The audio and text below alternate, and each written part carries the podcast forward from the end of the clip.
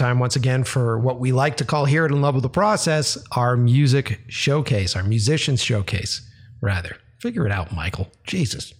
Um, today, I'm excited because we're going to talk about, play a couple of tracks from the first guy that gave music to the show, the dude that has been supporting us since the beginning. The whole first season of this show, it's all his vibe. It all comes from my good buddy Martin, aka Code Elektro. Uh, let's do this right now. I just had it pulled up. There we go. Jesus, dude, get your shit together. Uh, go to codeelektro.com. That is C O D E E L E K T R O.com. Um, and what I love about uh, what Martin does is he loves vinyls.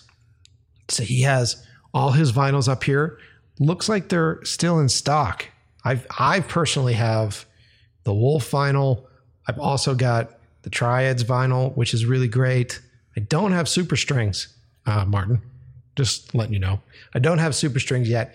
And he was a part of this really cool John Carpenter tribute album that just came out. Very rare. I actually purchased one of mine. I think it's like one of a thousand or something. I don't know.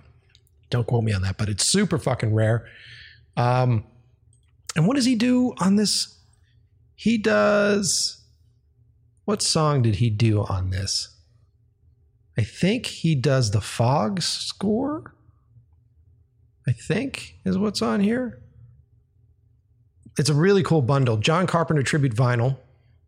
Uh, combines some of John Carpenter's best musical atmospheres with some very special guests, guests uh, such as Claudio uh, Simonetti from Goblin, who brings up two interpretations of Halloween in 1997, along with Leatherstrip, motion capture, uh, blah, blah, blah, as artists in new retrowave scene, such as Code Elektro and many others. So head on over to codeelektro.com, check out his stuff. And I'm telling you, his music is fant- fantastic. Martin and I have hung out and had beers together. He's actually, we've worked together. He scored for me uh, one of the Dale Strong projects that I did, and he's so fantastic. He's such a great musician. He's such a great composer, um, and uh, he's got really cool merch.